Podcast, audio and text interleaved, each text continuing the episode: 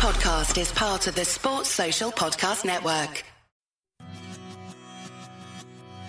Still having a look. It slightly favours the right footer here, but Griffiths, having got the goal, goes again. Quick Martin tries it down now. Long way out. Oh, what a goal! What a goal! Oh! Fletcher! It's Lucius McCulloch saved it in. Barry Ferguson. Dalglish again,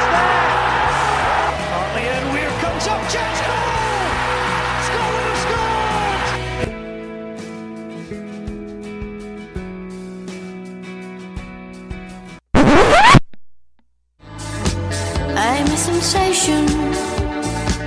You try me once, you beg for more. Oh, oh sir.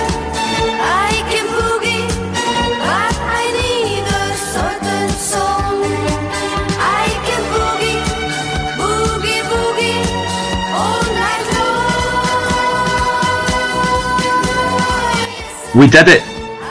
Scotland are back at a major tournament for the first time since 1998. Last century, Armageddon and Saving Private Ryan were captivating audiences at cinemas round the UK. President Clinton's fidelity was being examined by the whole world. The Twin Towers still dominated the Manhattan skyline, and Kieran Tierney and Scott McTominay were only one year old. Heartbreak in London, Amsterdam, and Glasgow saw us edge closer in the noughties, but as we crossed the barren environment of international wilderness in those subsequent years, any sort of major tournament oasis proved to be merely a mirage as we trudged on, qualifying group after qualifying group, deprived of and desperate for that moment that would quench our thirst and put us back among the best. To say this has been a long time coming would be an insult to the patience of the Tartan Army, and it's hard to put into words just how much this means. Gordon Shia, do you want to try and do that? You're right. It, it's so hard to put into words, but I will very much do my best. Um, something I've been reflecting on today, um, and I've been nothing but thinking about this game last night, is that over the last 22 years, we've been so starved of this level of success that all we've been left with are just snatches of moments of happiness and moments of joy. But in a way, they're all tainted because you know they didn't amount to qualification. They didn't end that run in the wilderness. You know, McFadden in Paris was a phenomenal moment that we all loved, but we didn't qualify. Leigh Griffiths free kicks were just some of the most incredible moments I've ever experienced in a football stadium.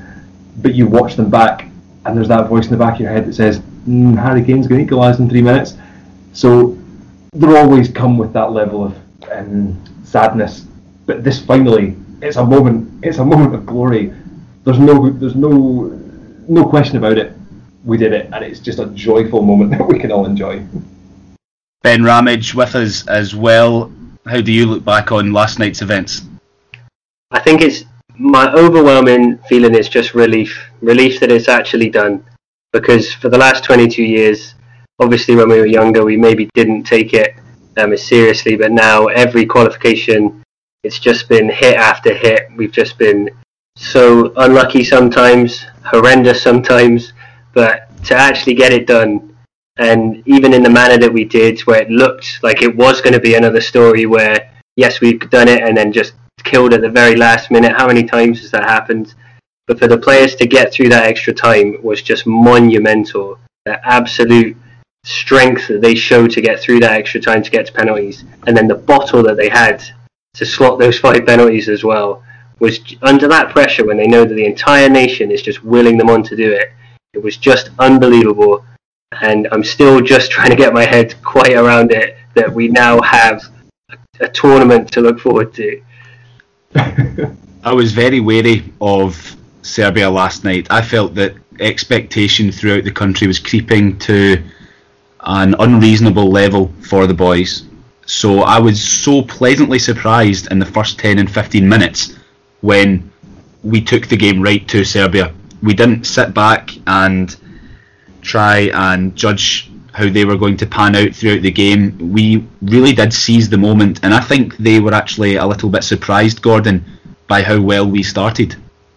Yeah, absolutely. I mean, they did not look good at all. You know, that first 20 minutes, that first half hour, they really did not look good. They looked absolutely rattled. But I think the biggest part of that was that Scotland came out with a game plan to push high up the pitch, to press them high. Lyndon Dykes was chasing people down. He was winning flick-ons. He was winning the ball. John McGinn, how many times did he turn the ball over high up the pitch? I mean, the game plan Scotland implemented that came from Steve Clarke absolutely rattled them in the first half, and it made them look very pedestrian. Ben, were you confident before the game that Scotland could go and outperform Serbia in their own patch? I felt confident in the defensive side of the way we were going to go about it because you know that's kind of Clarke's system. But I was so impressed with how positive we were going forward in the first sort of 15 20 minutes of such an important game to have that confidence and belief that they could actually go and push high up the pitch and not worry about the spaces they're leaving in behind. That really put the shitters up Serbia basically, and you could tell that they were they were in for a proper game. And I don't think they really had the confidence that we had. I know that they beat Norway, but like we spoke about before, they were not on a good run, and that has a massive psychological impact. Whereas Scotland were on this winning run, we were getting through games. It wasn't always pretty, but we were winning. And I just feel like we had that little bit of extra edge that in the first half we just looked untouchable. Gordon, you mentioned him there, Lyndon Dykes. It became very clear very early on that the Serbian defence did not fancy him at all. He was winning flick-ons, and to be honest, in the first half, I felt that Christie and McGinn weren't close enough to him to go and take advantage of the flick-ons.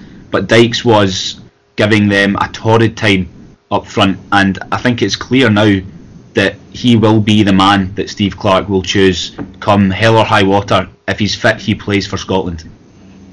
Absolutely. Lyndon Dykes, what a colossus of a man and a colossus of a performance.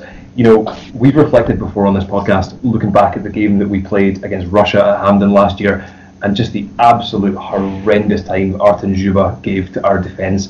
And I know, Andy, you've spoken before about could Lyndon Dykes be our Dzyuba? I think that's maybe seemed fanciful, fanciful when you said it the first time. It seems absolutely spot on now, and you're right. He absolutely should lead the line for Scotland going forward and heading towards the Euros next summer. Something that I think I've been so impressed with Lyndon Dykes is just the confidence and the attitude that he's brought to this group. Is that I'm here to score goals. I'm here to win games. You know, I said this this to you guys off air that Lyndon Dykes was not born and raised in Scottish fatalism, you know, of thinking maybe I'm not good enough, maybe we can't do it. He was born and raised in Australia, Australian exceptionalism. In that country, if you play a sport, you better bloody win it. You better bring, home a gold medal, or you're out of the family, frankly. So he's brought that attitude to us, and it is such a breath of fresh air. And his post-match interview, just that enormous grin on his face, you couldn't wipe it off. I mean, you see what it means to him. I mean, I love him. I love him. I think you're right, Andy. I think Christie and McGinn weren't close enough to him in the first half, and he was winning so many balls. He was opening up so many spaces, but they were just too far away. And I, I, think Clarke must have made a conscious decision to say to Christie, especially, to play much closer to him, because there's no point in him winning all these balls when you're not taking advantage of it. And that was my real fear. And I'll admit that at half time, I honestly called for Christie to be off for Armstrong because I thought Armstrong was going to go and he would maybe play that role a wee bit better. But I think Christie must have been told to push higher up because suddenly you saw him playing a lot closer to Dykes, and that's obviously where the goal comes from in the in the start of the second half.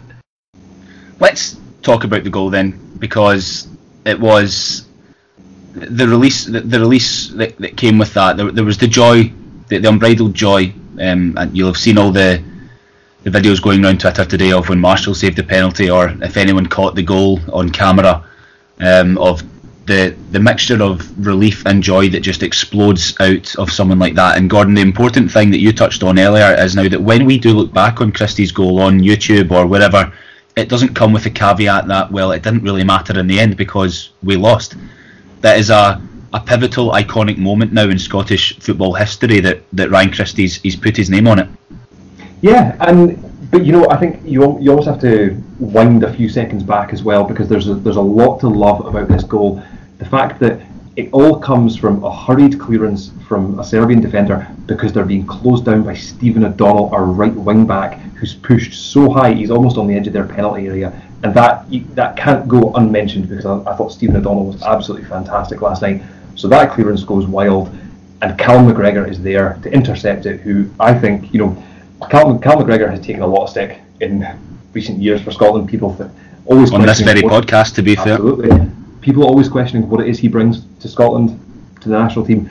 For me, that was his best performance last night in a Scotland shirt. He intercepts it, he feeds Christie, and just even though he miscontrols it at first, I, I still can't fathom how there's so many defenders around him, and he's the angle he's aiming at is so far away from the goal. He manages to pivot on his foot and somehow find the far corner. It's just such a a wonderful, wonderful finish. I think it was that finish was the last thing that the keeper was expecting. When I've watched it back, it seems that how Christie has managed to thread that through and into the perfect angle of the bottom of the post. It seems very unlikely that he should have been able to do that, and the goalie therefore probably wasn't expecting it, Ben. But it was a, a tremendous finish and a tremendous moment. Well, that that's the hardest angle to hit from that position because the keeper should be closer to it. You know, the, the obvious finish is to go top left there with the left foot curler. So the, the only way that was really going in was if it was off the post. And it was, you know, I've mentioned it today. That was it was a little bit McFadden like to just pick the ball up, go past a few players, and find that finish. That only a, a, a very small amount of people could actually find that finish and he has totally deservedly written himself into the history book, as you say. Let's talk about the central midfielders then, because you, you brought up Callum McGregor there, Gordon. We have been vocal about the centre mids in our squad because, on paper anyway, for some time it has been our strongest and deepest area of quality. Clarke has mix and matched a few. He, he took Scott McTominay out the equation and put him in defence. That maybe made things slightly easier in terms of selection. Callum McGregor and Ryan Jack have seemed to be his preferred two for uh, a wee while. They justified his faith last night because the two of them were superb. They were they were absolutely fantastic. I mean, one to eleven front to back. I don't think you can give any player any less than an eight out of ten. Um, I thought the balance between McGregor and Jack was fantastic. I thought the, the shielding they gave the defence allowed Stephen O'Donnell to push so high. It allowed Andy Robertson to push higher. Um, and then McGinn was able to really press up, push on, and get up almost alongside Christie and Dykes up front when when appropriate. So, yeah, I just think this is the clearly the culmination of what this group have been working on for the past couple of months, and it really showed. You know, this was a team with a plan, and they executed it to perfection. Ben, does the fact that I didn't really notice Ryan Jack too much last night suggest that he executed his performance pretty much to perfection? Yeah, I have to say that was his most effective game. I, would, I just think when you're playing that system, you need someone to do the dirty stuff, to cover gaps, to press, and, and make challenges. And that him and McGregor, that was both of their best performances, and it couldn't have come at a better time for us. And like Gordon touched on there, the whole system works better when they are that dominant because it allows Robertson, who I thought again had a good game by his standards in a Scotland shirt, he was getting forward more. O'Donnell was fantastic, and it, it all just seemed to make sense. That system that they've been obviously been drilling into the players, it works so well at Kilmarnock, and he's brought that onto the international stage with better players, and you just feel like this is such a effective way of winning football matches. Uh, it just gives me so much hope going into the Euros against you know Czech Republic, Croatia. This system could work. A word on the defence. We simply cannot go much longer without mentioning them. Scott McTominay again looked like he belonged in a back three for Scotland. He had a couple of loose passes, and yes, from the set piece he did fall asleep, or he was very easily shoved off the ball by Luka Jovic. But overall, I think his performance uh, was was very very good. Kieran Tierney slotted back in, and again, similar to Ryan Jack, I, I felt like I barely noticed Kieran Tierney. He, he just he just did his job, did the simple things well, and I can't remember anyone really getting the better of him. And the be- the best to last, probably Declan Gallagher. He was the the controversial choice, I suppose, considering we have English Premier League captain Liam Cooper and English Championship defender Scott McKenna uh, on the bench. But Gallagher was chosen again. Steve Clarke rem- remained loyal to him, and let's be honest, if he doesn't get a move off the back of these performances for Scotland, he never will. Gordon. Yeah, Declan Gallagher. I mean, look, they, they were all the men of the match, but he was he was one of the absolute standouts at the back. I mean, we spoke last week when we did the pod, worrying about Alexander Mitrovic and his goal scoring record for Serbia. He barely got a sniff in the game, and that was all down to Declan Gallagher. Um, I made a joke last night that Alan Burrows was probably adding an extra zero onto the end of Declan Gallagher's transfer evaluation. Um, uh, yeah, I mean, it, it, it's stunning to think that we went into a playoff final with a Motherwell centre back and a Motherwell right wing back, and the defence was absolutely phenomenal. Yeah, there was a moment, Ben, where it was after the subs were made because Kenny McLean uh, he got caught ball watching down the left flank. Serbia played a 1 2, and their left sided player got in behind and managed to get across, and he was about a yard ahead of McLean. Uh, and I think that was the one that it was either Jovic or Mitrovic. They they headed it wide at the near post, um, yeah. and when that was headed wide, Gallagher turned around and he gave Kenny McLean a right mouthful um, for not tracking the run properly. I think that Gallagher has come into this team and has belonged from the first whistle. Yeah, he's just a leader, isn't he? And Clarke's obviously picked up on that, and it doesn't matter. We spoke about it before. It doesn't matter who your club team is or what league you're playing in. If you play well for him and you lead as a centre back, if you're leading that defence, which is what he needs to do, then you're in. And he was phenomenal, absolutely phenomenal. I think he's still not lost a game for Scotland, um, and I can't see him getting dropped anytime soon. Yeah, I was, I was, I was actually just frantically googling that. Yeah, six caps, and I mean technically six wins. I mean obviously. Uh, oh no, wait, sorry, there, there was a, there was the draw against. No wait, I'm, I'm talking rubbish. No, so a couple of draws, but it turned into penalty shooting. Yeah, penalties. Yeah, yeah, no losses. I mean, lucky charm. and I, I, actually thought Tierney did well. He was playing some really nice long balls to begin with. That I think it just when we were just keeping the ball at the start, it just it got that pattern of play in that we were keeping the ball and they were having to chase us, and that just got us into that dominant mindset where we were thinking, right, they're going to have to chase us. And when we scored, I honestly wasn't that worried about them replying because they weren't creating anything yeah, they threw the kitchen sink at us at the end, but even then, it was just one lapse of concentration that cost us. But apart from that, we were totally dominant. Well, this is it. I mean, did Marshall? I mean, Marshall barely had a save to make in the game. Yeah, yeah a, couple of, a couple of shots off target. Yeah. yeah. Gordon, that's in- interesting, Gordon, because you made the point before in the Nations League game against Slovakia when we were 1 0 up. Scotland saw the game out fairly comfortably.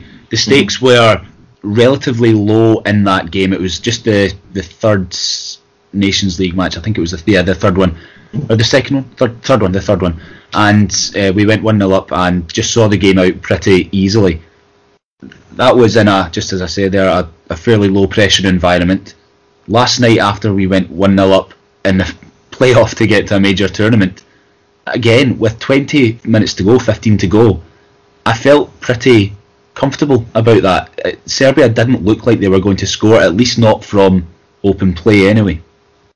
Yeah, absolutely. You're right. I, I very much shared your confidence. I was just sort of strangely serene and calm through the 90 minutes because this was just such a, a, good performance. This was such a good performance from a Scotland side. I mean, I, I don't remember seeing a better executed away away performance. I mean, we've seen us win away games where you come away thinking, oh, we really we got, we got away with it there, you know, Paris, France, etc. But last night we deserved that, and frankly, had we won it in the 90, we would have 100% deserved it as well. Ben. Yeah, no, totally agreed. I, that's what made that last minute equaliser so tough to take because it wasn't as if we'd been hanging on for dear life, and it was they'd actually deserved to to get one back. They totally stole that and that was the sort of feeling. And so you just felt like, God, if we actually lose this now, it's totally undeserved. Um, but yeah, thank thank God it didn't happen in the end. I said to a couple of pals actually before the game that I had complete confidence in our boys to limit Serbia. Maybe not keep them out fully, but limit them in terms of chances because the defence has looked so organised recently. But my main concern was if someone switches off from a set piece, even just for a moment, that could be the difference. And it so nearly proved to be the case. And it's just testament to the boys that they managed to pick themselves off the floor and plaster themselves to the ceiling after a penalty shootout. Absolutely incredible resilience, Gordon. Yeah, yeah. I mean, this this is something that we've we've spoken about before, but just the the mental strength of this group. I mean, we've all watched Scotland performances in the past. I mean, you know, I've looked back at all the previous qualifying campaigns and the amount of late goals that Scotland teams have conceded because they've switched off or they've had something go against them and the mental uh, um, focus is gone. But this group, you know, and we saw it in the the semi-final against Israel, going to a penalty shootout and winning it. They're made of stern stuff, you know, and you've got to say this, this, this is a team built in Steve Clarke's image. That this is a strong, strong group of players. They took that kick in the nuts at the end of the game, and they went again. And obviously the the flow of the game had to change because because of the changes that Steve Clarke had made. That McGinn, Christie, and Dykes were all off. That I didn't feel that confidence that we could then go and win it in extra time. I thought we're going to have to stick it out here and go for penalties. Um, but they did. The players did, and um, all credit to them. Well, Ben, how did you feel at the start of extra time? Because I have a feeling that if Serbia had gone on and beaten us over this the next 30 minutes, which with, if it wasn't for David Marshall's save from from Grujic, Grujic, I think it was the shot from outside the box, they may well have done that. But without Lyndon Dykes, Christie, and McGinn, we, we really had nothing going forward. I actually advocated on a group chat I'm in with my mates that one of Paterson and McBurnie should be brought back off and stick Armstrong or Griffiths on to try and give us a wee bit of impetus or drive. Should we have a counter or an opportunity? I felt that with Paterson and McBurnie on the park together, we stood very little chance of scoring. Um, so I think that if, if Serbia had taken the lead again, we were in real bother. hundred percent, and I think as much as we are praising Clarke, I think he got away with that one a little bit. I think McBurnie and Paterson wanted to see that game out, and and in fairness, it really did look like we were actually just going to we were going to do it do it in 90 minutes. So he was maybe unlucky, and it obviously would have worked had McTominay not lost Jovic at the corner. But yeah, the second half, like you say, Armstrong potentially would have shored us up and given us a wee bit more. But I wonder if once you'd had that hammer blow, you know, just before full time, maybe he just thought we just need to see this out now, as Gordon alluded to. Maybe just see this out, get penalties. That was maybe now our best chance of actually getting through. Did you feel though, Gordon, that the decision to take both Christie and McGinn off was a strange one because the pair of them are as fit as Mo Farah. There's there's no way that they were going to to stop putting the effort in or stop harrying the Serbians we, we, I think that only one of them coming off, perhaps for um, Callum Paterson, would have would have sufficed. Yeah, I did. I did. I did think it was a strange one. I mean, look, they, the coaching staff, Steve Clarke, were obviously closer to the decision than we were. They were closer to the players than we were. Um, from my vantage point on my sofa, um, Christie certainly looked like he was flagging. He looked like his legs were starting to go. But McGinn still looked pretty decent. He looked like he had something in the tank. I, I think obviously, you know, this is all hindsight. I mean, potentially you could have left Lyndon Dykes on even if he was tiring, and say put on someone like Leigh Griffiths who could have done all of the running around Dykes and just left Dykes to win the flick-ons as he had been doing. Um, but look, it's it, it's all immaterial. Yeah, doesn't matter. Doesn't doesn't matter. A word for Leigh Griffiths actually, and another one of the substitutes, Ollie McBurnie. I I don't think it's a stretch to say that if Ollie McBurnie had missed that penalty, I don't think he would have recovered as far as Scotland's reputation is concerned, maybe as far as his mental strength is concerned, because he's not the most popular member of the squad among the support. His actual appearance was substandard. He had nowhere near the effect that Lyndon Dykes had on the game. And I think if he'd missed that penalty, when the weight of the country was on his shoulders, it may have been too much. Now, he did very well to to step up and tuck it away, made it look very easy. Griffiths hasn't been in the squad for a couple of years, is shoved onto the park two minutes before extra time ends. I don't even think he touched the ball, really. And the first thing he has to do is to give us the advantage in the penalty shootout. The balls on that pair, Ben, they belong in a museum. Oh, incredible, incredible stuff.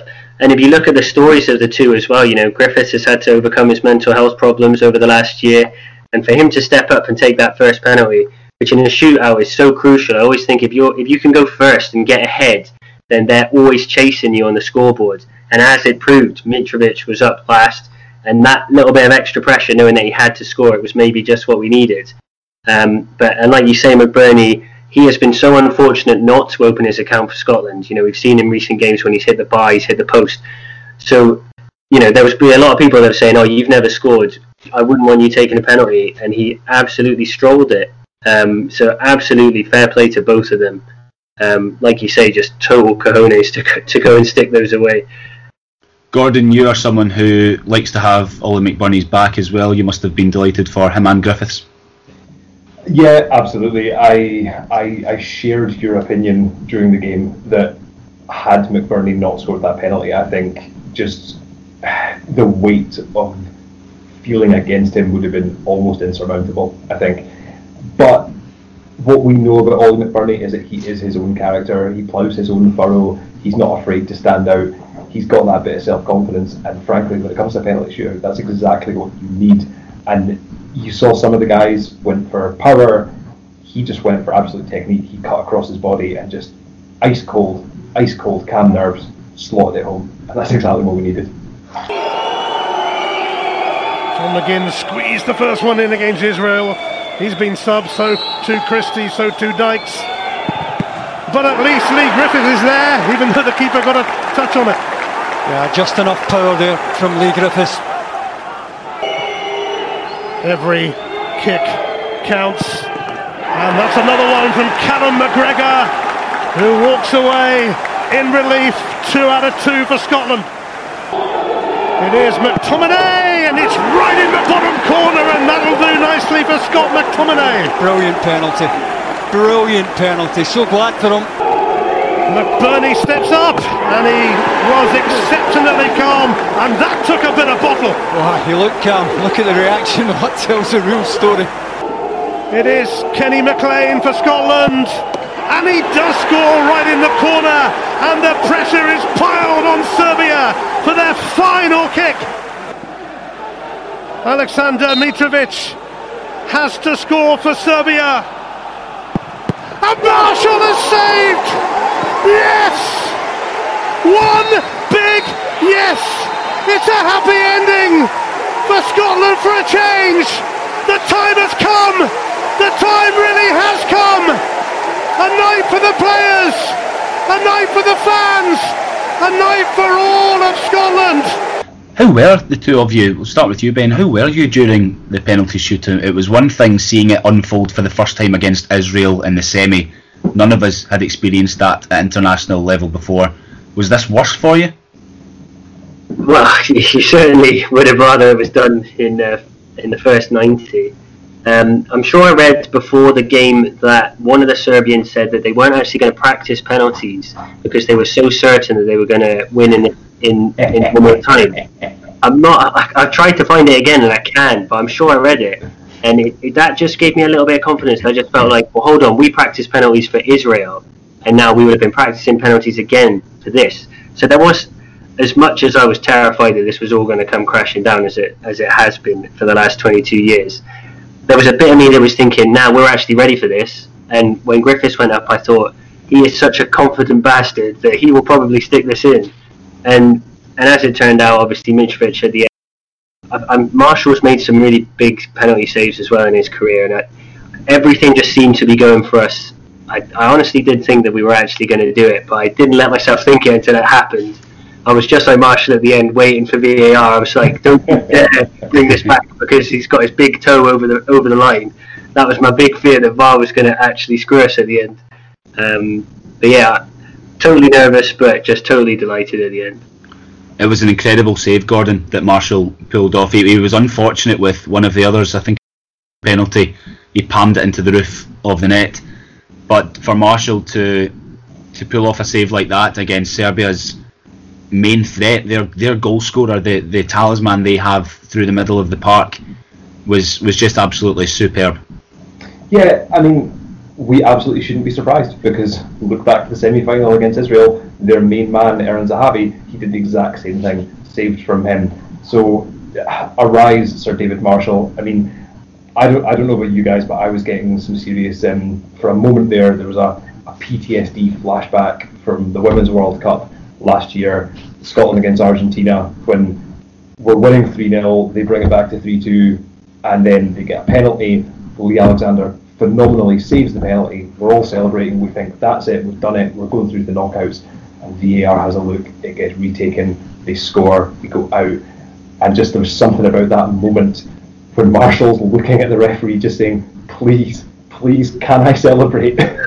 just, it brought it all flooding back. But thank goodness then the whistle was blown and we were on our way. I have to say, when I watched the replay, I thought his left leg had maybe gone out, and I was like, "Oh, geez, if they actually do look at this, then it might actually be." So I was just so delighted when it's, you just saw the ref wave it away. It is only one. Is they, they need to have one foot on the line. They can have one off the line. That's correct. Yes. Yeah, and it, and it, it, it, can be one foot over the line. So you, I mean, as, as, in hovering above it, you don't need right. to actually have your foot on the ground. Right. Okay. Um, well, it's his Marshall's right foot. What you, you saw in the replay, his right foot was on the line when yeah. Mitrovic. Oh, hundred percent, hundred percent. Yeah. But, so there's there's but, no debate. We've not we've not flipped this. It, it, there's oh, no debate. It was a legal no, no, save. Yeah. No, uh, but but I mean, Marshall said after the game that the referee had told him if you save a winning penalty, don't celebrate until I tell you because it will get checked by VAR just as a matter of course. So that's why Marshall just was not celebrating and he was waiting for permission. Please, sir, may I go apeshit now? yes, you may. I can't wait for that gift to just be rolled out every time yeah. people are waiting for a decision to be given. Yeah, he's, he's the he's the man of the nation at the moment, David Marshall. I feel like he can he can do no wrong. And just straying from international chat for ten seconds, I can't believe that Celtic didn't sign him on a free in the summer when they had the chance and spent five million on Barkas instead. It's a decision that I just can't wrap my head around. Anyway, back to Scotland. We've uh, we've com- we've I think covered just about everything we can on the park. There's no point getting too tactical. I'm not a coach. I just know that the boys played very very well. One thing off the park that I would I would love to chat about is Ryan Christie's post match interview. That that is one of the the rawest pieces of uh, post match material I've ever seen. There, it's not often that you you see a player open up like that, Gordon. Yeah, yeah, I've, I, I've watched it several times. I cannot watch it without the tears welling up in my eyes as well because he is us and we are him. I mean, I, li- I listened to a podcast yesterday with the, the journalist Johnny Liew, and it was it was talking about you know does international football have a place in 2020? And you know he was making the arguments about economics and the EPL and the power of the Champions League and etc. etc. And you know I can I can't disagree with anything he was saying, but when you see these moments that unite a country in just absolute joy and then you see what it means to the players. How can you possibly make the argument that international football doesn't have a place in this world? Because he was in bits, he was in bits and pieces, and I, I love it. I love it. You just want to hug him. You just want to hug him. yeah. There's there's no argument for that at all, Ben. To say that international football doesn't matter. Sure, when you maybe support England or uh, I'm trying to think other European nations. Like Italy, they haven't really succeeded since 2006. The bigger nations that have they qualified routinely without really breaking sweat. You can understand why the international break comes and goes for them really without too much of an impact on their lives because they know what to expect. It's different for nations like us and uh, the Republic and Northern Ireland or Wales or Iceland or or maybe Norway or Finland, etc., where success is not guaranteed, and therefore when it does come off in our favour, it's such a moment to savour because it's not an an every year or an annual occurrence, Gordon. Yeah, yeah, absolutely, 100%. I mean, you know, they, they say, you know, the the rougher the journey, the more welcome the port. And well, we've been on this journey for 22 years, so uh, it, it's just so so nice to have arrived safely in port. I'm looking at the the group state, the groups of Euro 2020, and Scotland's name is in it. And you know, I was I was I was sending you guys messages earlier, thinking about all the things now that are generally associated with tournaments that suddenly are going to be relevant to Scotland. You know, I mean, who's going to sing the official Scotland song? There's going to be a sticker book with Scotland players in it that I will spend a disgusting sum of money to fill. you know, I mean, this is just it, it, genuinely so exciting. There'll be a kit launch. There'll be a squad announcement. I mean, um, good God, we did it. yeah, did it. I've uh, I've accommodation down in London uh, last night, so need to sort travel now. The, spe- speaking of that, and I saw on Twitter, who was it? Uh, oh, it was a guy called Andrew Southwick. I think he's a, a freelance journalist. I saw him. I saw him tweeting earlier. Scotland's potential route to the final. confidence. he'd, gone, he'd gone through permutations of what happens if we win the group, if we finish second, what if we're one of the best third place yeah. uh, finishers. And you know, and it, it is it is ludicrous already to be thinking like that. But I mean, yeah. it's it's forgivable given that this is such a novelty at the yeah, moment. Exactly. But I after the game last night, and I'm still of this thinking, I can't imagine a scenario if he's fit and on the form that he was last night, where Harry Maguire gets the better of Lyndon Dykes at Wembley. I, I just think that Lyndon Dykes in that sort of form will make his life a misery. Yeah, and, and, and just think what Declan Gallagher will do to Harry Kane as well. You know? but, this, but, but this is it. I mean, we may be getting ahead of ourselves a little bit, but we're allowed to be a bit confident because we fully earned this. You know what I mean? Like, like I said earlier, sometimes we get wins we don't deserve. This was not that. We 100% deserved this, and we deserve the success the team are having because of the work that the players and coaches have put in over the last year. I mean, I remember I looked back to the uh, the Russia game last year when we lost 4 0 in Moscow, and that was the fourth game in a row that we lost. We really capitulated in that game, and Steve Clarke said after the game, I've told the players in the dressing room, this has to be the lowest of the low, and we build from here. And we've gone unbeaten since, and we've qualified for the Euros. So, delighted for them. Delighted. Clarke actually said that he spoke about that yesterday as well. That he said that he, he brought that up and said, remember that we said that the Russia game was going to be the worst. And I just feel like he has got the mentality thing. I don't know whether it is from Mourinho. I've seen a lot about that, about how he's coached with Mourinho and the mentality that he puts into the players about winning. And, it, you know, the proof is in the pudding because it's working. Yeah. Do you think we, we, we can be allowed to, well, dream, I suppose, or look a wee bit further ahead than the forecast allows us? Because our group is not the the hardest one at the Euros. Let me just pull it up here. Yep. So, Group F is. I'm thankful that we're not Hungary, okay, because they've got Portugal, France, and Germany in their group, which oh, is oh, a nightmare. Dear. Oh dear. That's so, the group we normally have. yeah. the, the rest of them, they are there are opportunities there for somebody like us to finish stro- a strong third place. If we yeah. can if we can scramble together four points in this group, chances are it will see us through to the next round as one of the best third place finishers. It's what happened in, in 2016, four points for a third place finisher to, to scrape through. So if we can beat the Czech Republic, which we have done recently, we've got a very good record against them in general, actually, over the not too distant past. And then if we can nick a point off Croatia or England, then we're in good stead to, to get through. Oh, well, absolutely. I mean, you look back to 2016. I'm pretty sure Northern Ireland went through to the knockout stages having won one one game. And yeah. bear in mind, our first game is the Czech Republic at Hampden. You know, so I mean, that is what what an opportunity that is. It's effectively a home game. You know, and fingers crossed, cross everything that we'll have fans, we'll have a full stadium. You know, you're right. The, the, we we go with confidence. We travel with confidence, and why not? You know, I, I, said I said to someone earlier, you know, I've almost had something of a, an existential crisis today because my lifelong dream was to watch Scotland qualify for major finals, and now they've done it. It's like, well, what's next? what, am I, what am I dreaming of now? So you know, qual- get, getting through the knockout, getting through to the knockout stages. That's my new lifelong dream. There it is.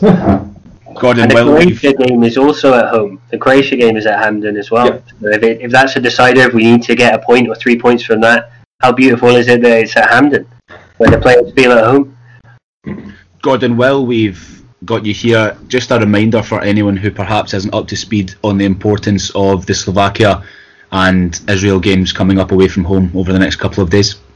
Yeah, these games are absolutely monumental. So even though we've done it, we've qualified for Euro 2020, there's still more to be won. And frankly, if we can get the one win that we need from our next two games to win our group and get promoted to League A, frankly, that could give us benefits that run for the next four years. Because next up, early December, I believe it is, there's going to be the draw for World Cup qualifying. That kicks off in March. Now, I believe, should we win these next two games, we've actually got an outside chance of getting pot two, which would be great for us. Second place would qualify.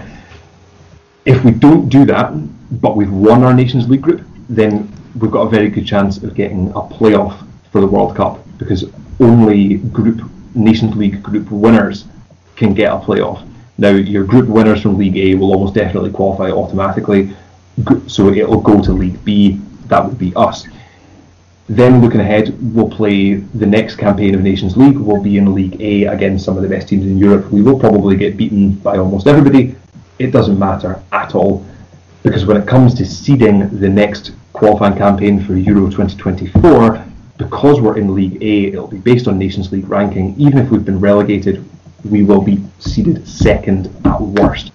So going into that campaign, top two qualify automatically, and um, third place gets the playoff being seeded second would be a massive leg up to qualify automatically.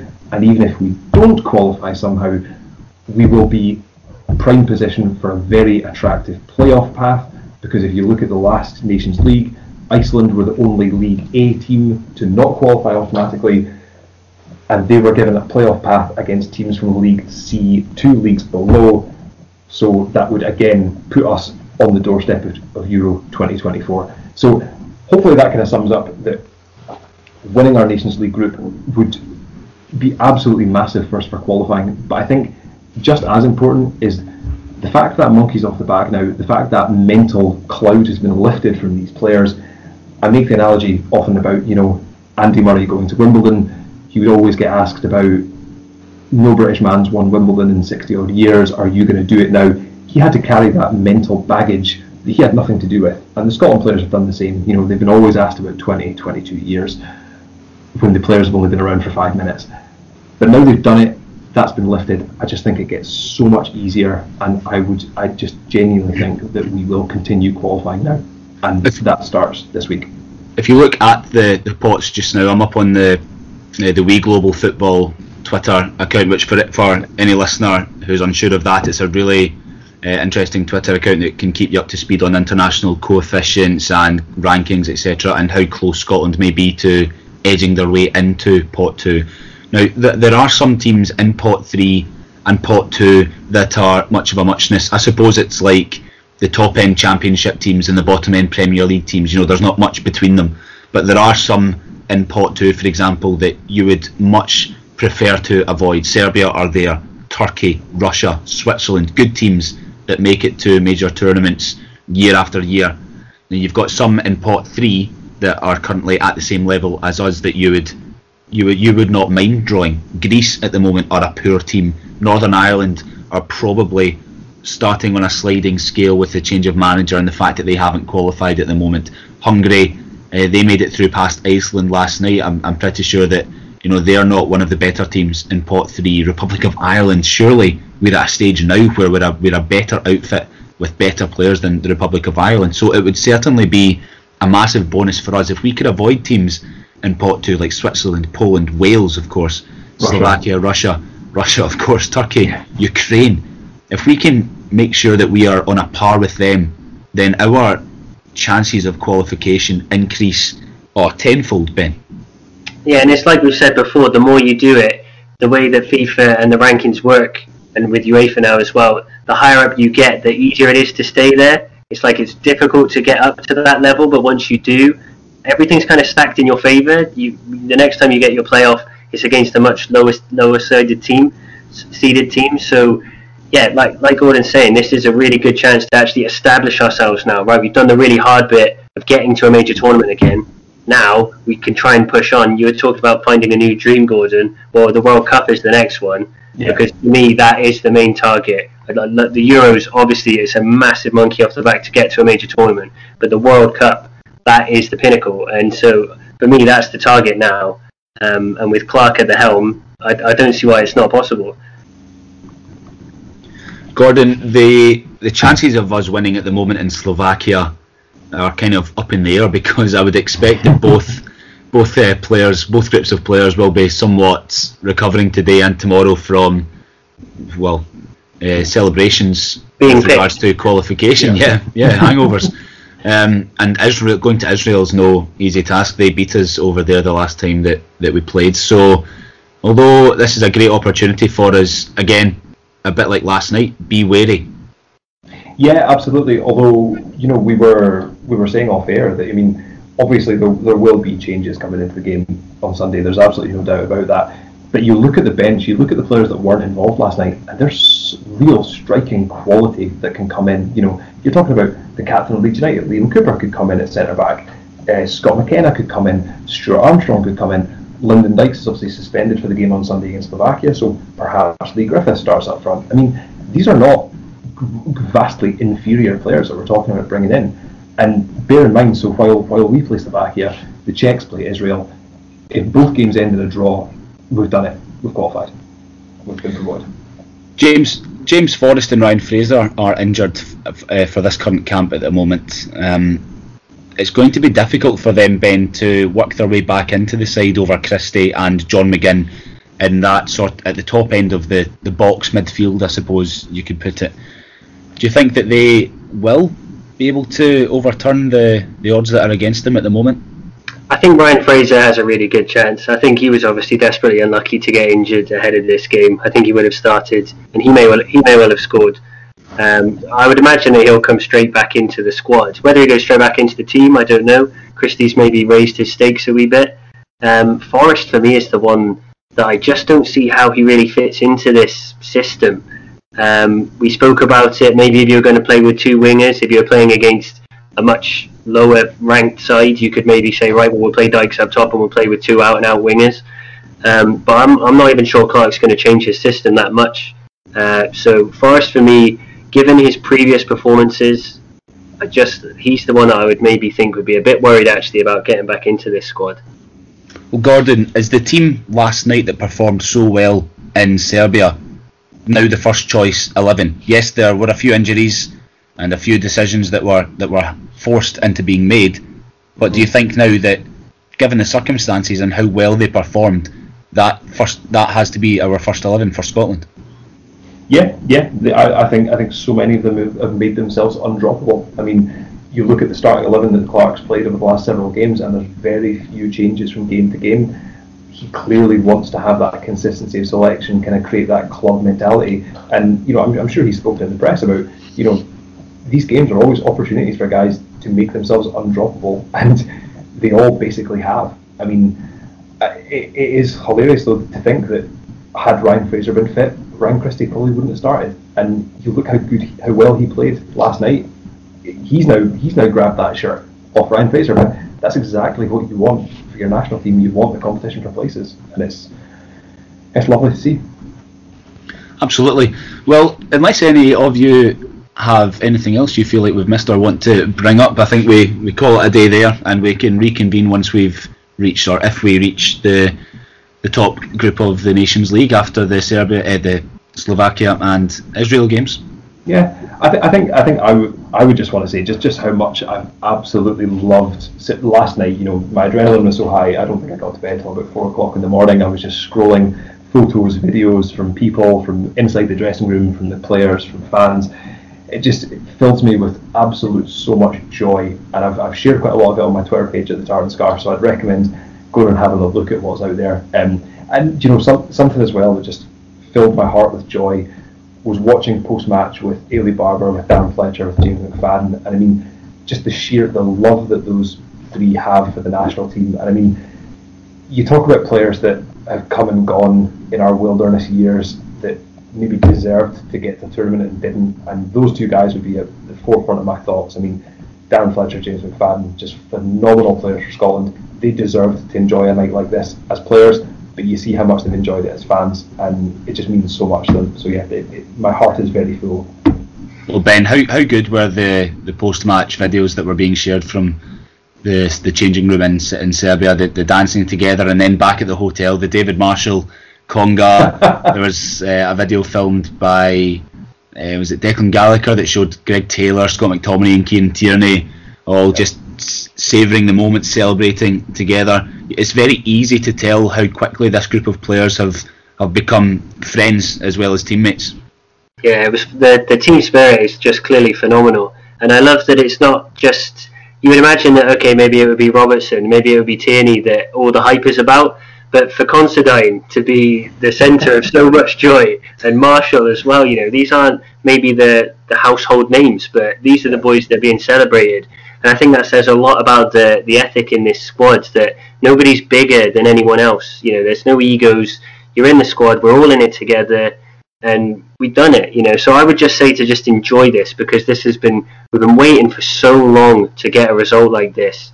And the beautiful thing, like Gordon said, is that there's no there's no unhappy ending. You know, we can just enjoy this now all the way till next June.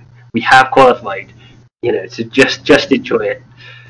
And you and you know that whatever whatever the official Scottish FA licensed song of Euro 2020 is going to be for us, yes sir, I can boogie will be the unofficial one, 100. percent And I, the, the only thing, the only thing that I felt a little bit sad about last night was that I was sitting in my house on my own and I was thinking, in normal times we would have watched that together in a pub.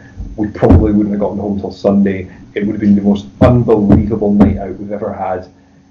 And unfortunately, the COVID situation 2020 robbed that from us. Um, but I'd like to think we'll save it, we'll keep it in the bank, and when we can, we will have the biggest party you've ever seen. Yeah, absolutely. Great, right, well, we'll chat again next week, lads. Um, let's see how we get on against Slovakia and Israel. But I mean, the main thing at the moment is qualification for. We did it! We did it! We did it! This is something that we've been building towards on this podcast for about two years. We've finally been able to record it. We got it over the line. Scotland are at the European Championships.